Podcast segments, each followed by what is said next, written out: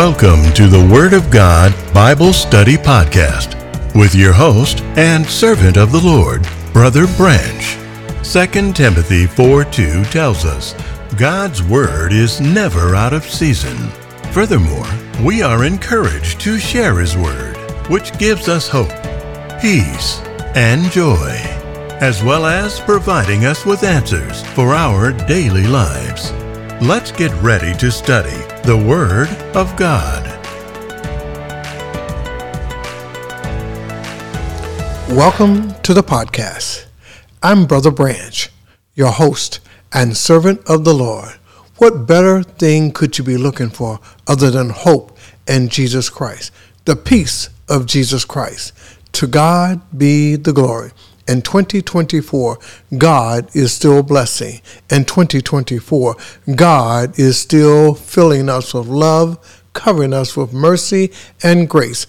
God is still alive. And because God is still alive, God's word is still relevant. Yes, no matter the time or place, God's word is still relevant. Turn with me to Deuteronomy chapter 8, verse 3. Here, we find relevance for God's word in our daily lives. Deuteronomy 8, verse 3. And the scripture reads, And he humbled thee, and suffered thee to hunger, and fed thee with manna, which thou knewest not, neither did thy fathers know, that he might make thee known that man does not live by bread alone, but by every word that proceedeth out of the mouth of the Lord does man live. This is nourishment for our very soul. A daily dose of God's Word provides the strength that you and I need to grow in Christ. So let's feast on His Word and grow through the nourishment of God's Word. This is episode number 172 A New Heaven and a New Earth. Father God, we invite your Holy Spirit to teach us about the new heaven and the new earth, to teach us that this place we call earth will not always be here, that you, Lord, would create something brand new that we can come and dwell with you throughout eternity.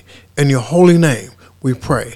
Bless us and keep us. Forgive us for our sins. Amen and amen. There's a myth outside a myth that says that we should live forever and ever. A myth. Men and women are looking for the fountain of youth. Men and women are colonizing on the moon, colonizing on Mars, colonizing in space, looking at underground to colonize, under the sea to colonize. For they believe that Earth will always be here.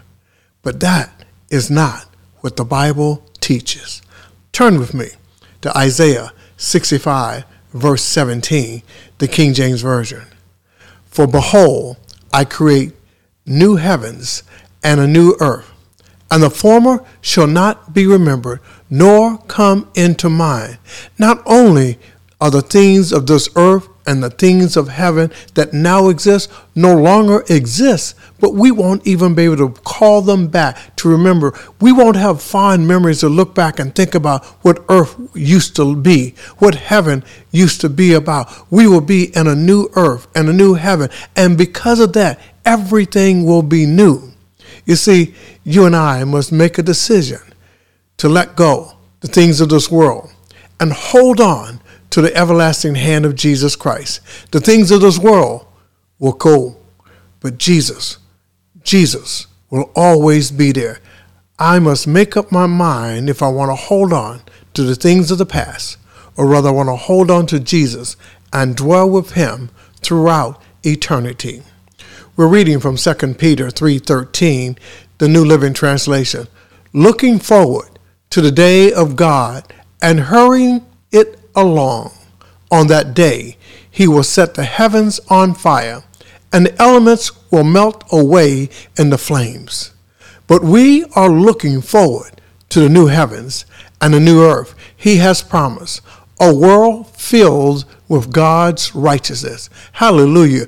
This place that we know as earth will melt away.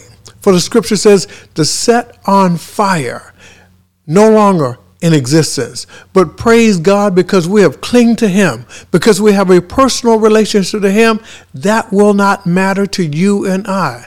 Why? Because God keeps his promise. And God has provided, for the scripture says, you and I, those of us that have decided to follow Jesus, we are looking forward to the new heavens and the new earth. He has promised it, and God keeps his word. So let's look forward, not backwards. Let's hold on to Jesus and not the things of this world, for these things shall no longer exist once Jesus destroys them. Revelation 21, verse 1, the ESV says, Then I saw a new heaven and a new earth. For the first heaven and the first earth had passed away, and the sea was no more.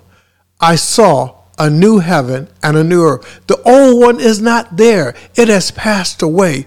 What will we hold on to if we're not holding on to Jesus?